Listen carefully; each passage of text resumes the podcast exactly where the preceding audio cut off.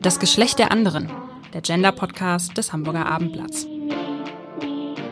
Haben Sie denn vor dem Sex schon mal aktiv gefragt, möchtest du mit mir Sex haben? Ich muss mich dann kurz zurückerinnern. Nein heißt ja, wenn man lächelt so wie du, warum willst du deinem Herz nicht trauen? Nein heißt ja. Nein. Nein heißt nein. Und ja heißt ja. Nein ist eine Ablehnung, ja eine Zustimmung. So war es jedenfalls das letzte Mal, als ich noch im Duden nachgeschaut habe. Und ja, heute geht's ums Thema Sex. Triggerwarnung, es geht auch um das Thema Vergewaltigung. Und damit hallo und herzlich willkommen. Ich bin Laura Kosanke und ich spreche heute mit meinem Gast über das Thema, wie in Schweden, vor dem Sex um Erlaubnis bitten. Diese Frage möchte ich heute mit Christoph Walczak diskutieren. Er ist Hamburgs jüngster AfD-Abgeordneter, 26 Jahre alt und stellvertretender Landesvorsitzender, studiert Rechtswissenschaft an der Bucerius Law School und ist in Deutschland aufgewachsen. Im polnischen Torn ist er geboren. Seine politischen Schwerpunktthemen sind Asyl und Migration, innere Sicherheit, Bildung und Wissenschaft. Und damit hallo Herr Walczak, schön, dass Sie hier sind. Guten Tag, Frau Kosanke. So, fangen wir doch einfach mal an. Ich habe eine ganz dreiste Frage. Haben Sie denn vor dem Sex schon mal aktiv gefragt, willst du mit mir schlafen oder möchtest du mit mir Sex haben?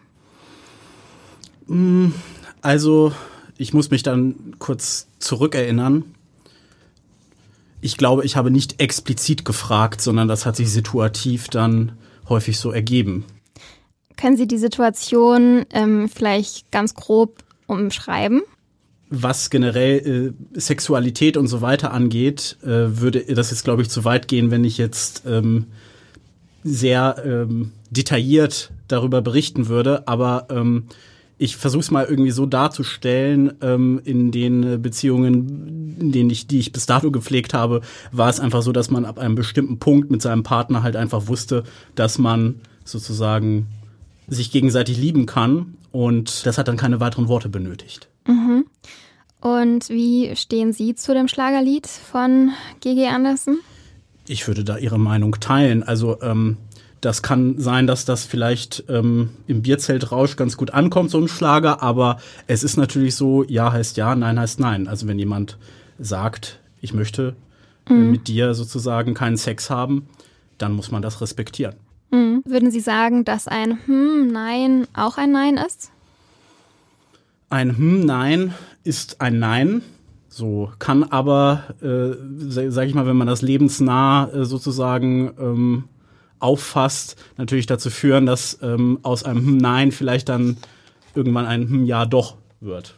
Kennen Sie sich auch mit der schwedischen Gesetzgebung aus? Weil da heißt es ja, ja heißt ja für das Sexleben. Ja, also ich weiß, dass in Schweden und ähm, das ist äh, ja auch, sage ich mal, etwas, auch typisch für, sage ich mal, das Strafrecht in den nordischen Ländern, ähm, dass dort sozusagen ja die aktive Einwilligung äh, des Sexualpartners äh, sozusagen erforderlich ist, während wir in Deutschland auch insbesondere, wenn wir Vergewaltigung und so weiter definieren, ja weiterhin sozusagen also es besteht sozusagen in Deutschland die Notwendigkeit, dass halt sozusagen irgendwie eine Ablehnung auch kommuniziert wird.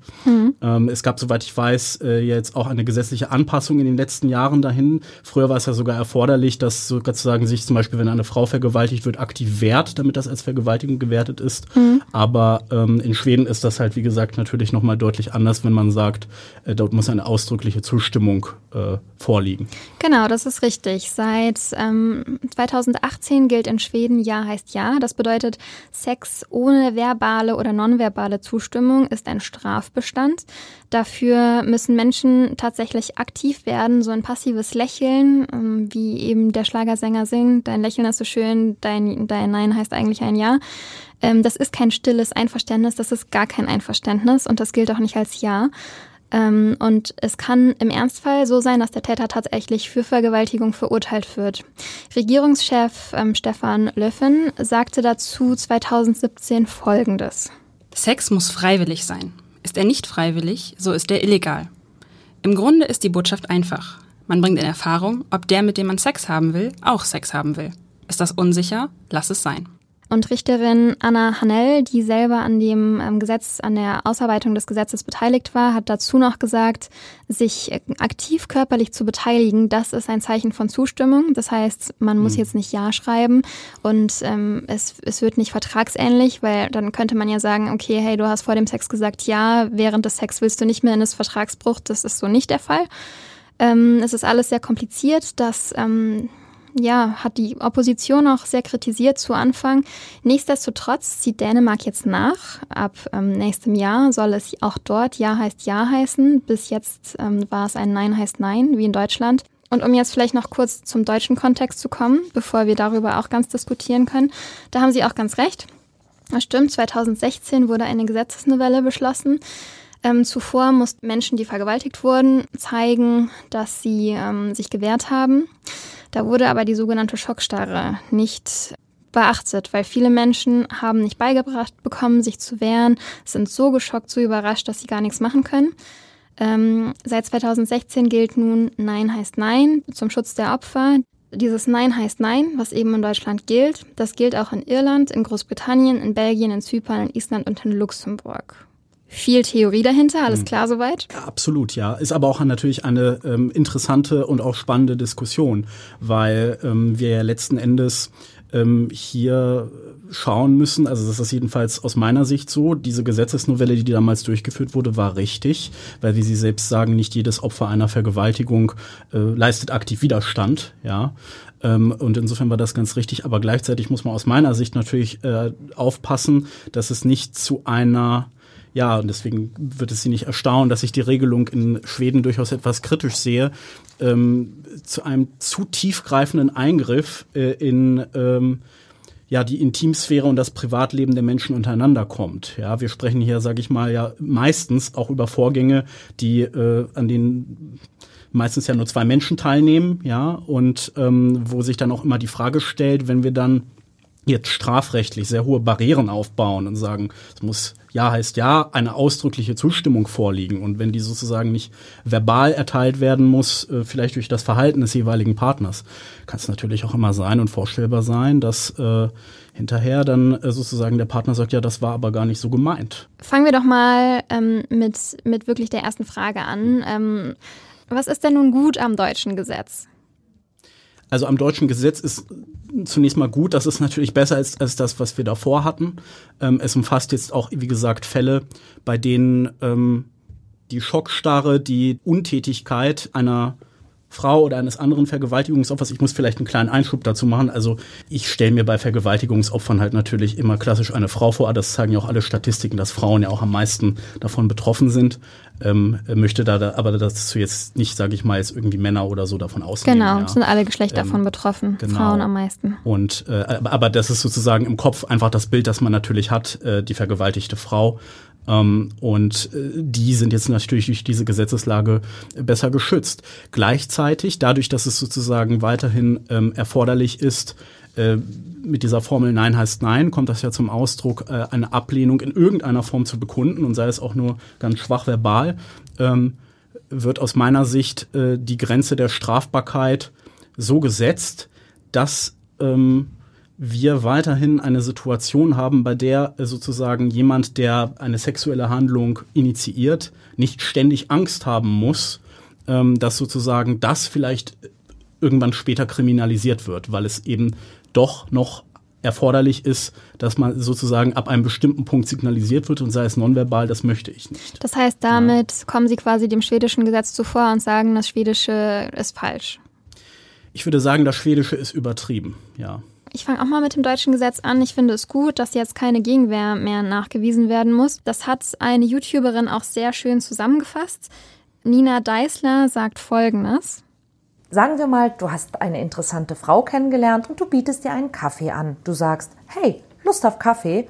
Und sie sagt, oh ja, ich habe total Lust auf einen Kaffee mit dir. Das ist ein Ja. Wenn sie dir sagt, dass sie keinen Kaffee haben will, mach keinen Kaffee. Ganz egal, wie schön der Abend war, sie will keinen. Das ist ein Nein. Vielleicht wart ihr abends aus und etwas trinken und Kaffee scheint eine total gute Idee zu sein, um den Abend zu beenden. Du machst dir also Kaffee und dann bemerkst du, dass es ihr schlecht geht oder dass sie sogar ohne Bewusstsein ist. Würdest du ihr dann Kaffee in den Hals kippen, weil sie doch vorher Ja gesagt hat zu Kaffee? Bewusstlos zu werden heißt Nein. Und wenn ihr nachts einen Kaffee hattet und eingeschlafen seid, dann möchte sie nicht morgens davon aufwachen, dass du gerade versuchst, ihr Kaffee einzuflößen, während sie noch schläft.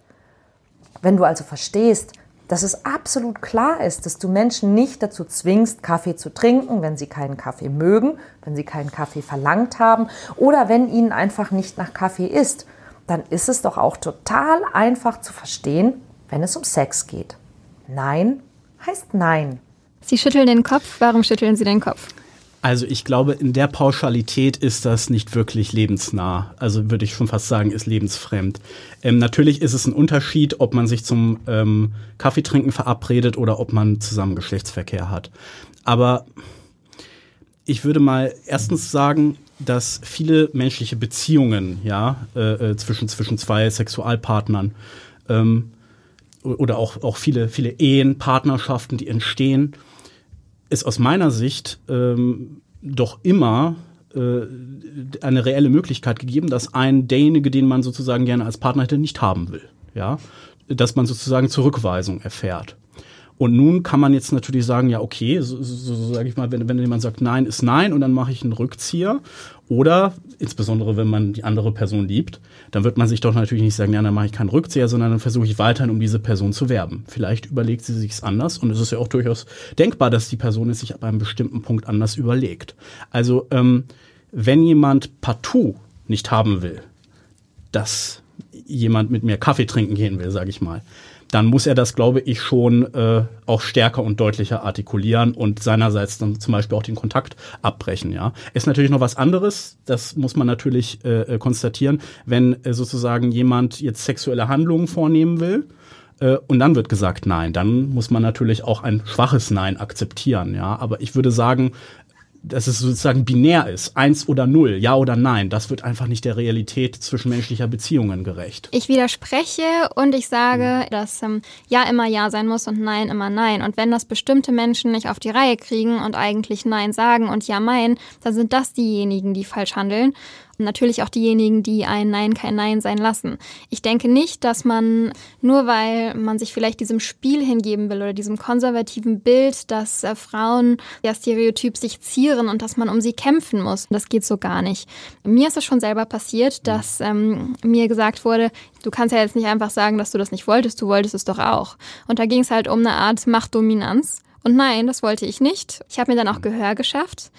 Nichtsdestotrotz durfte ich mir mit Sicherheit eine Stunde lang, nachdem dann das beleidigte Gehabe vorbei war, anhören, was sollte das denn? Du wolltest das doch auch die ganze Zeit. Nein, nein heißt nein. Und die Begründung war, weil ich so nett gelächelt habe. Das ist dann vielleicht einfach ein Höflichkeitsmechanismus, weil man so perplex ist. Das ist, glaube ich, dann in erster Linie natürlich einfach eine, ähm, eine fehlerhafte Kommunikationssituation und zwar nicht von Ihnen, sondern sozusagen vom Empfänger der Kommunikation, der das dann äh, eben vollkommen falsch interpretiert hat. Ähm, insofern ist es ja auch gut und richtig und insofern ja auch natürlich auch, auch sehr charakterstark, dann aber sehr deutlich zu machen, nein.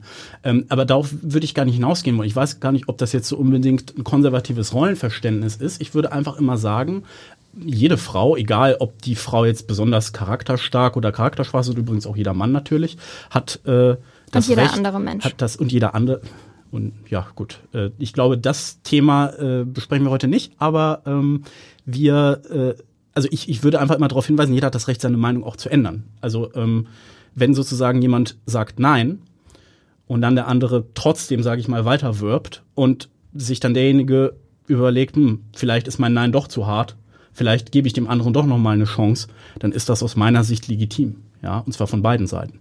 Da habe ich mir aber auch tatsächlich lange Gedanken drüber gemacht nach diesem Gespräch und habe mir überlegt, bin ich einfach zu streng? Nein, ich denke nicht, dass ich zu streng bin. Ich denke, dass wir tatsächlich dahin kommen müssen, dass wir von dieser Spielerei weg müssen, weil ein Nein ist so unglaublich wichtig. Wir können mit einem Nein nicht spielen. Wir können mit fast allen anderen Wörtern spielen, aber nicht mit einem Nein.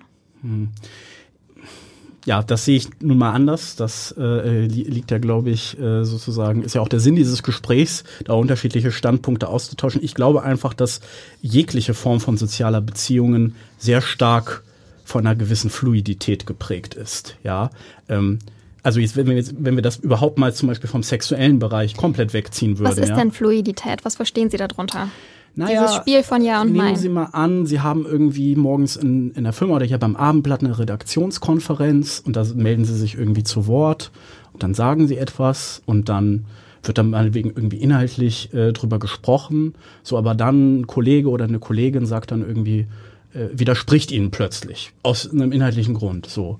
Und dann stellen Sie sich da automatisch die Frage, war das jetzt tatsächlich nur auf dieser Sachebene gemeint oder kann es vielleicht sein, oh, ich habe mich mit dem Kollegen oder der Kollegin irgendwie gestern irgendwie gestritten, war das jetzt möglicherweise die Retourkutsche dafür auf der Beziehungsebene, ja?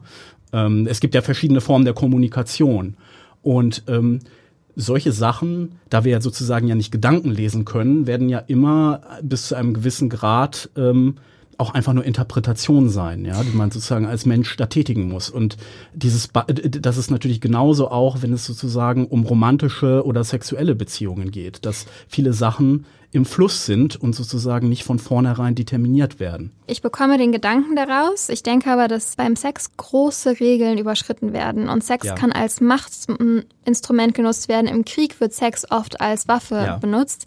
Und deswegen denke ich, dass wir diesem Thema noch mehr Sensibilität widmen müssen. Vor allem, weil es einfach dieses pure Dominanzding ist. Und wir eben in einer Gesellschaft leben, die sich Gott sei Dank, wenn auch zu langsam, modernisiert und äh, Frauen gleichgestellt hat zu Männern sind.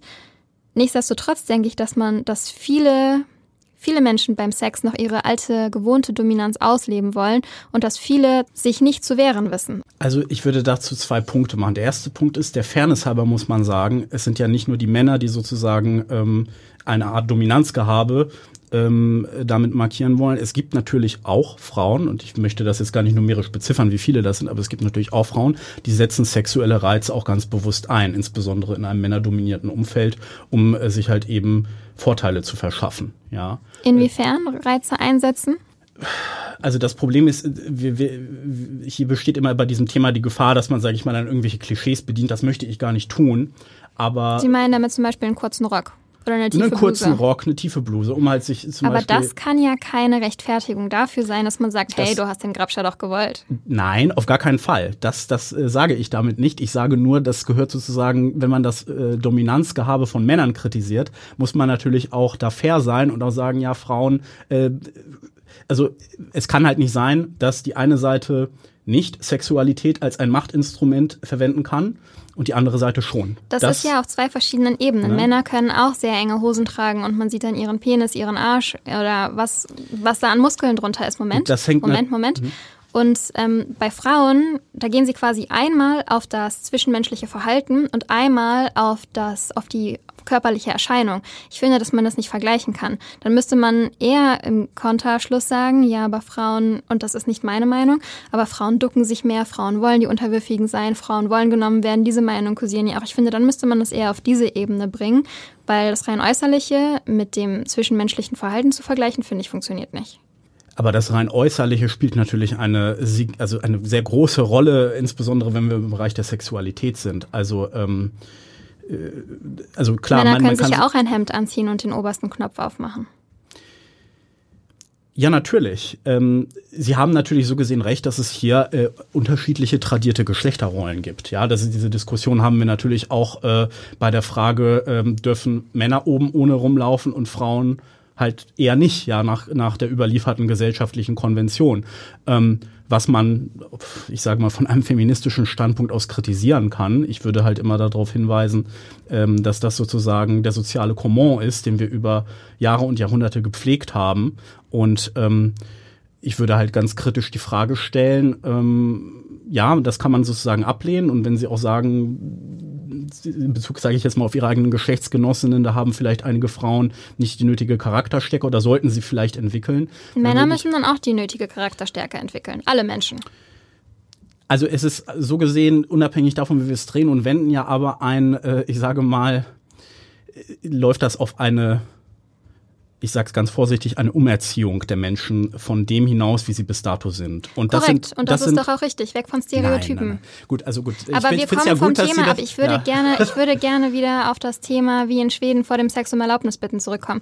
Gerne auf der Basis von Sex Ja. äh, argumentieren, ansonsten ähm, schweifen wir wirklich viel zu weit vom Thema Ja, ab. es sind natürlich immer fundamentale Fragen, die da mit berührt sind. Aber gut, machen wir Okay, mal weiter. wir, wir fangen, machen einfach mal mit der zweiten Frage weiter. Vielleicht lässt sich das ja dann da einbinden. Was ist denn gut am schwedischen Gesetz? Am schwedischen Gesetz ist natürlich äh, prima facie gut, dass ähm, Leute, die vergewaltigt worden sind und das auch tatsächlich äh, wurden, dass sie es einfacher haben, äh, sozusagen äh, die, die nötigen Beweise äh, zu erbringen, damit jemand letzten Endes verurteilt wird.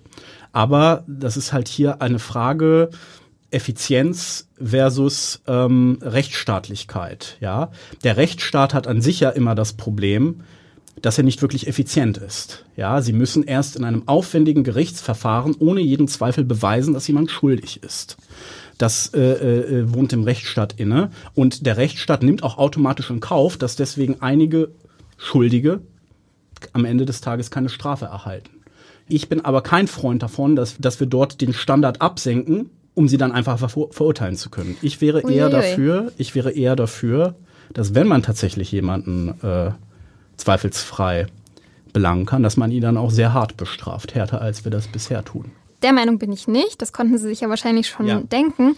Ähm, vielleicht nochmal zu dem schwedischen Gesetz. Ich finde das sehr gut, weil man aktiv werden muss, weil man dieses falsche Denken, dass ein Nein ein Ja sein könnte, wenn man nur lang genug wirbt, dadurch überwinden könnte, weil man aktiv Ja sagen muss oder man sich aktiv körperlich beteiligen muss und nicht einfach nur in den Arm genommen werden, geküsst werden und dann liegt man auf der Couch. Das funktioniert so nicht. Und zu den langen Verfahrensdauern. In äh, Stockholm war das tatsächlich nicht so, dass es Ewigkeiten gedauert hat. Das Gesetz gibt es ja seit 2018 und schon 2019 kam der erste Fall dann tatsächlich vor Gericht und wurde, wurde verurteilt. Da ähm, ging es um einen Mann, der eine Haftstrafe von zwei Jahren und drei Monaten bekommen hat wegen verschiedener Delikte. Eins davon war, weil eine Frau zwar zugestimmt hatte, dass er bei ihr übernachten durfte, aber sie hat gesagt, ich möchte keinen Sex mit dir haben. Trotzdem ähm, hat der Mann ihr in der Nacht seine Finger in ihren Unterleib eingeführt, hat damit ihren Willen nicht geachtet und nicht nur vorsätzlich, sondern grob fahrlässig gehandelt, weswegen er eben in dieser Strafe von zwei Jahren und drei Monaten acht Monate wegen dieser einen Nacht bekommen hat.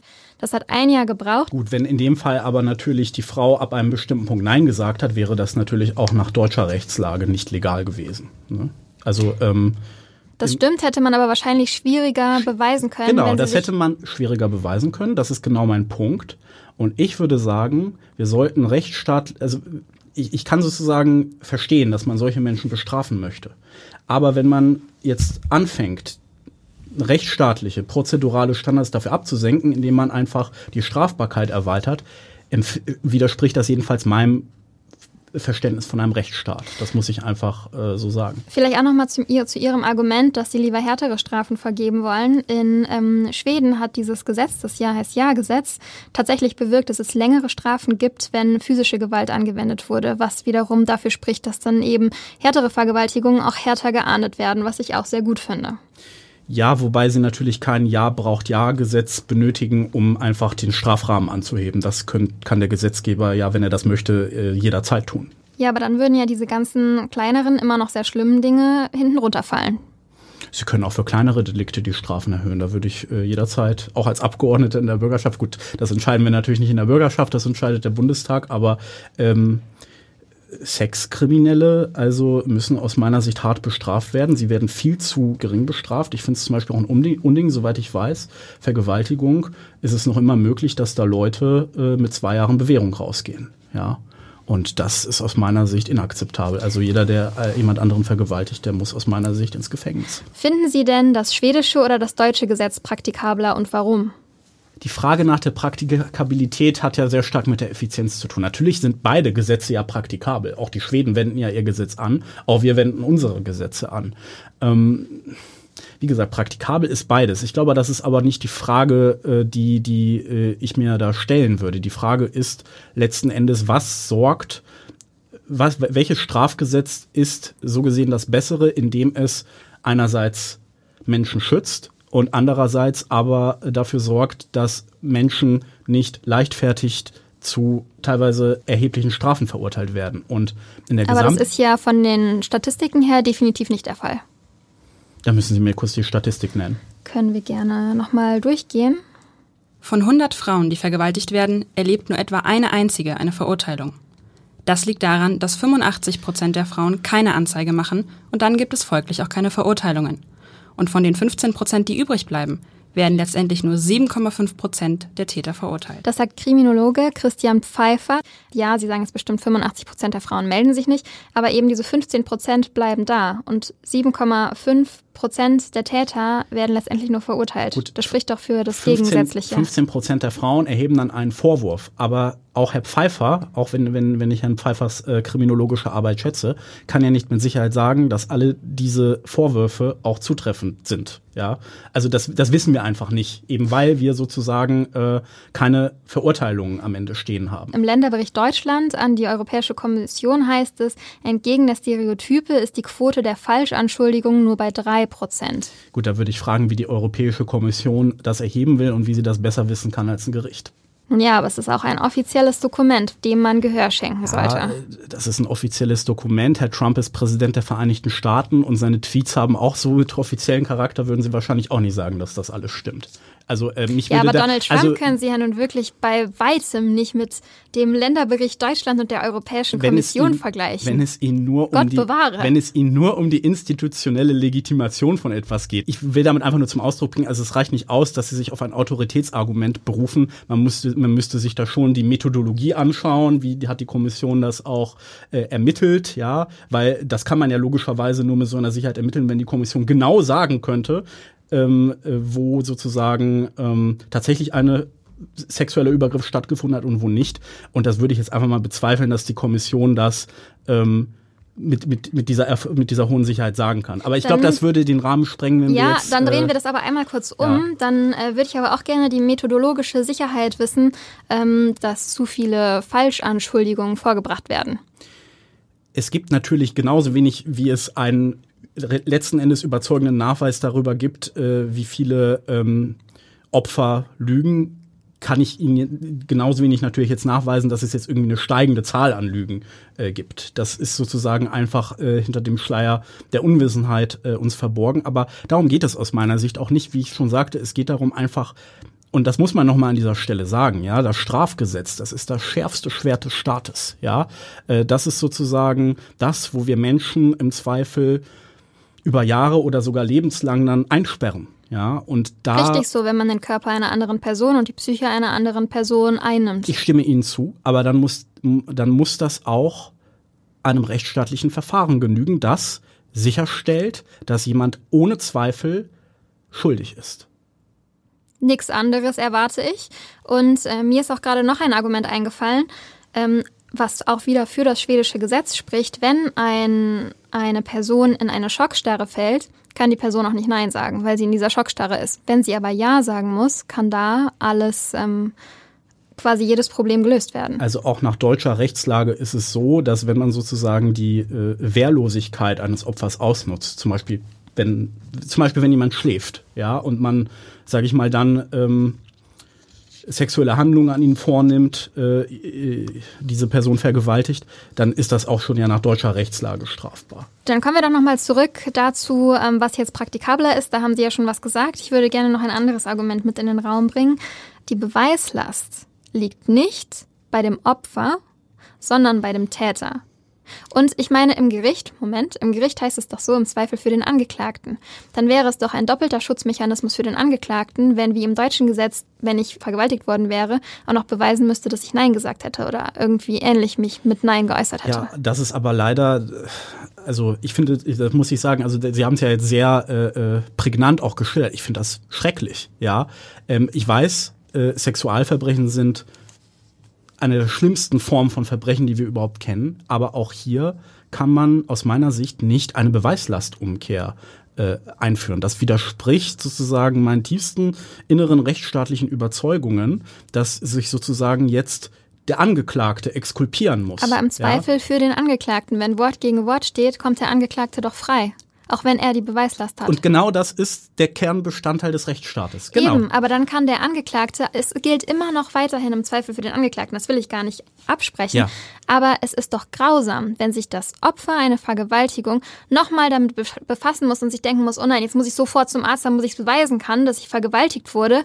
Das geht doch so nicht. Aber wollen Sie wirklich, also Frau Kosanke, ich kann Ihren Standpunkt nachvollziehen, aber wollen Sie wirklich trotz des großen Leids der Opfer sagen, wir wollen wirklich elementare Kernbestandteile unseres Rechtsstaates in diesen besonderen Fällen außer Kraft setzen? Wie gesagt, der Rechtsstaat. Ich denke nicht, dass es außer das Kraft setzen das, ist. Das ist es, ist, es gehört einfach zum Rechtsstaat dazu, dass einige Täter am Ende des Tages nicht bestraft werden. Das Ja. nehmen wir deswegen in Kauf. aber meine Argumentation möchten, war eine andere. weil wir nicht möchten, dass Unschuldige verurteilt werden. Also wie Sie es drehen und wenden, kommt das, ist das sozusagen eine Beweislastumkehr. Und ja, es ist schwer, es ist fast schon unmenschlich, das von dem Opfer zu verlangen.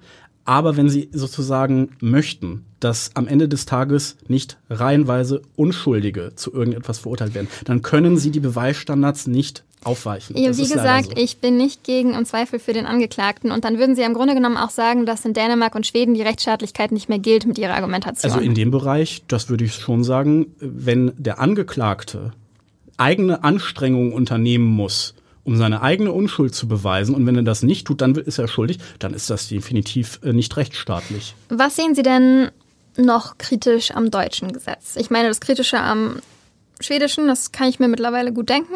Und am deutschen, wo sehen Sie da Nachholbedarf? Ich weiß nicht, ob ich ein Problem am Gesetz sehe, aber wenn Sie sagen, nur 15 Prozent der Frauen zeigen eine mutmaßliche Vergewaltigung an, dann ist das aus meiner Sicht einer der ersten Ansatzpunkte, bei dem man äh, sozusagen äh, gegensteuern müsste. Äh, das hat aus meiner Sicht auch viel mit Erziehung und Bildung zu tun. Ich glaube, dass es gut und erforderlich wäre, wenn man an unseren Schulen auch wir haben ja ohnehin immer die Frage, ne, soll es irgendwelche neuen Schulfächer geben? Ich persönlich wäre ja ein Freund davon, dass man an den Schulen auch Rechtskunde unterrichten würde, tatsächlich, ab einem bestimmten Alter. Und dass man Fragen, wie gehe ich zum Beispiel mit Kriminalität um? Wie gehe ich mit einer Vergewaltigung um? Sollte mir das zustoßen, dass das tatsächlich auf die Lehrpläne der Schulen kommt. Weil ich glaube, dass wenn sozusagen die, Ki die Kinder und Jugendlichen von früh auf lernen, wenn mir ein Unrecht geschieht, wenn ich zum Beispiel vergewaltigt werde, dann muss ich zur Polizei gehen, dass wir dadurch auch eine höhere Verurteilungsquoten, sage ich mal, bekämen. Das denke ich auch und ähm, kann direkt eine, einen kleinen Abschweifer dazu noch geben. Netflix hat den ersten Softporno hochgeladen, der heißt 365 Days, ähm, 365 Tage. Da geht es um eine Frau, die entführt wird, eigentlich in einer Beziehung ist ähm, und sie wird eben entführt und ihr Entführer sagt, hey, du hast jetzt 365 Tage Zeit, dich in mich zu verlieben. Wenn du dich nicht in mich verliebst, ja, müssen wir mal gucken, aber eigentlich verliebst du dich in dieser Zeit in mich und wir werden dann für immer zusammenleben. Am Anfang wehrt sie sich, kann abhauen, wird dann doch wieder eingefangen, verliebt sich in ihn, heiratet ihn. Noch romantisierender kann eine Vergewaltigung, ein Stockholm-Syndrom nicht dargestellt werden und ich finde, auch da müssten Schulen im Bildungsplan früher ansetzen und aufklären, was rote Linien überschreitet und was nicht. Denn für mich überschreitet dieser Film eine rote Linie und das sagt zum Beispiel auch Duffy, eine amerikanische Sängerin, die selber Vergewaltigung erlebt hat und hat sich in einem offenen Brief an Netflix gewandt. Ja, da haben wir, glaube ich, inhaltlich überhaupt keinen Dissens. Ich kenne jetzt diesen Film nicht. Ich weiß nur, Netflix Müssen Sie sich auch nicht anschauen, er ist grausam. Ja, gut, das ist natürlich letzten Endes natürlich die Frage, was Netflix macht. Man muss sich dann natürlich die Frage auch hier natürlich stellen, ab welchem Punkt sozusagen ist dann auch der Gesetzgeber gefordert, da einzugreifen. Äh, Die Kunst- und Meinungsfreiheit ist halt nun mal sehr weit. Ich würde halt jedem äh, anraten, der so empört ist, sich dann vielleicht überlegen, ob man Netflix mit einem Abonnement weiterhin unterstützen muss. Es gibt aber noch viel mehr gravierende Dinge. Zum Beispiel kennen Sie garantiert das Weihnachtslied Baby It's Cold Out There. Das, ich kann nicht singen, sonst würde Ich ich es bin Ihnen popkulturell nicht so gut gebildet, aber Okay. Sie haben es sicherlich mit. Ähm, das Lied auf Englisch habe ich nicht mit dabei. Sie nicht dabei, okay. Aber ich habe zwei Kolleginnen einige Textpassagen einsprechen lassen und die vorher auf Deutsch übersetzt. Alles klar. Das hören wir uns jetzt mal an. Ich muss leider heim. Draußen ist es kalt, mein Schatz. Nein, ich kann nicht bleiben. Draußen ist es kalt, mein Schatz. Der Abend war Ich hoffe, dass du bleibst. so schön. Ich will deine Hände halten. Sie sind kalt wie Eis. Meine Mutter wird sich Sorgen machen. Ach, Schönste, warum die Eile? Mein Vater wird unruhig sein. Hörst du das Kaminfeuer? Was ist in dem Wein? Kein Taxi hier, weit und breit. Ich dürfte nicht. Nein, nein, nein. Rück mal ein Stück auf der Couch. Ich muss jetzt nach Haus. Stoß mich doch nicht zurück. Ich würde sagen, dass mindestens jeder zweite Deutsche das zu Weihnachten hört, wissentlich oder unwissentlich. Es läuft auf jeden Fall im Radio, hat letztes Jahr groß für Schlagzeilen gesorgt, weil man erstmals nach Jahrzehnten gedacht hat, oh, Mist, dieses Lied leitet eine Vergewaltigung ein. Ich teile sozusagen äh, Ihre Ablehnung äh, des Liedes. Ich würde Ihnen aber mal die Frage stellen wollen, warum gibt es denn solche Lieder? Und ich würde, würde sozusagen, ich würde als Antwort auf diese Frage äh, geben, diese Lieder spiegeln bis zu einem gewissen Grad natürlich auch immer die Realität wieder. Ja, ähm, ne, draußen ist es kalt, es ist kein Taxi da. Das äh, hört sich ja fast schon autobiografisch an, ja, im Sinne von, äh, äh, das ist eine Szene, die man sich, äh, die, die sich der Interpret dann sicherlich auch äh, entweder für sich hätte selbst vorstellen Das war können. mal in einem ja. Film initial. Ja, genau. Und ähm, wir kommen ja sozusagen zu dem zurück, was wir schon davor besprochen haben. Ähm, ich glaube, so ein Lied ist auch ein Spiegel unserer gesellschaftlichen Verhältnisse und der Realität. Natürlich kommt es zu solchen Szenen, auch im echten Leben, nicht, nur- nicht nur in irgendwelchen Liedern. Und diese geben das wieder. Aber das Lied macht doch eins klar. Ein Nein heißt Nein ist nicht in den Köpfen der Mehrheit angekommen. Und vielleicht ist es auch einfach zu unverständlich, auch wenn es für mich komplett unverständlich ist, dass es unverständlich ist. Die Protagonistin im Lied sagt doch, dass sie gehen möchte und sie geht dann nicht, weil sie einfach nicht gelassen wird. Und sie fragt sogar, was war in dem Wein und und ich finde, dieses Lied transportiert einen Inhalt, der so nicht gesellschaftstauglich ist. Und umso wichtiger ist mir, dass wir zum Ja heißt Ja kommen und zu einer Frage, einer sehr wichtigen Frage, einer intimen Frage. Willst du mit mir schlafen? Finden Sie denn die Frage antörend? Willst du mit mir schlafen oder willst du mit mir Sex haben? Ob geflüstert ins Ohr oder laut geschrien vom anderen Ende der U-Bahn? Also ich persönlich jetzt auf gar keinen Fall, ja. Ähm, ich äh, glaube, auch viele weitere Menschen würden das auch nicht als antörend empfinden. Ich glaube, sie wollen jetzt so ein wenig hinaus auf diese ähm, Diskussion um sogenannte Catcalls, ja, die es sozusagen äh, äh, ja auch häufiger äh, Können Sie das dann nochmal erklären mit den Catcalls? Catcalls, ja, das Problem ist, ich bin selbst keine Frau, deswegen bin ich davon deutlich weniger betroffen, aber ich habe mir auch von weiblichen Freundinnen berichten lassen und äh, das war auch für mich, sage ich mal, sehr aufschlussreich, weil ich konnte, kann mir das als Mann wirklich auch kaum vorstellen, ja, äh, dass es häufiger so ist, dass wenn Frauen im öffentlichen Raum unterwegs sind, in der U-Bahn, auf der Straße, ich sag mal einfach, sie dann auf eine sexuelle Art und Weise angesprochen werden von Männern, die irgendwie im Auto vorbeifahren oder irgendwie in der Ja, natürlich, das ja. kommt vor. Das kommt mehr das, als genug das kommt vor. vor und das finde ich persönlich auch ganz schrecklich. Aber zur Frage zurück. Ich äh, finde, wenn man mich, wenn man mir zum Beispiel ins Ohr flüstert, willst du mit mir schlafen? Und ich dann ja zurück sage, eine sehr ermächtigende Position, weil ich selber über meinen Körper und mich entscheiden darf. Wir sollten uns das öfter fragen. Und vielleicht, kleine Hausaufgabe für all die Hörer da draußen, probieren Sie das nächstes Mal einfach mal selbst. Und nach den Hausaufgaben folgt das Fazit. Ich denke nach wie vor, dass es für deutsche Opfer zu schwierig ist und dass es mit einem Ja heißt Ja besser gehen würde. Es würde eine klarere Botschaft senden, wann Sex gewollt ist und wann nicht. Es würde auch die Letzten überzeugen, nicht Nein zu sagen, wenn sie Ja meinen, denke ich. Man sollte klar signalisieren, was man will. Und es gibt eben Menschen, die in Schockstarren verfallen. Da kann auch ein ein gedachtes Nein nicht helfen, weil sie eben nichts über die Lippen bringen. Bevor ich Ihre Meinung bekomme, machen wir noch ein kurzes Blitzlicht. Ja. 60 Sekunden, 10 Fragen. Sie antworten in einem Wort. Sind Sie fertig? Ja. Gut. Fan vom Weihnachtslied Baby Oh It's Cold Out There? Nein.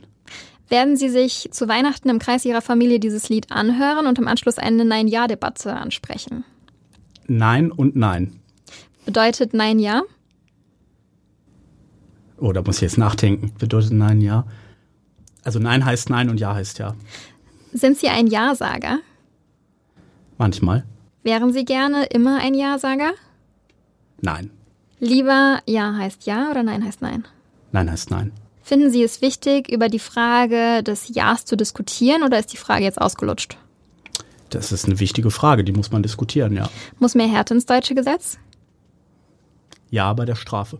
In einem Wort, was fehlt im deutschen Gesetz? Härte. Haben Sie heute gerne über das Thema diskutiert? Sehr gern. Und jetzt Ihr Fazit. Ich finde tatsächlich, dass wir uns Gedanken machen sollten über die Catcalls, die wir ja auch angesprochen hatten. Das ist ja nach derzeitigem Stand nicht strafbar, wenn es nicht direkt eine Beleidigung ist. Da könnte man mal aus meiner Sicht tatsächlich vielleicht auf dem Bereich der Ordnungswidrigkeit etwas niedrigschwelliger ansetzen, ohne jetzt gleich Leute dafür ins Gefängnis zu sperren. Danke für Ihr Schlusswort, Herr Walschak, und dass Sie heute mein Gast waren. Ich verabschiede mich. Wir hören uns beim nächsten Mal wieder. Tschüss. Weitere Podcasts vom Hamburger Abendblatt finden Sie auf abendblatt.de slash podcast.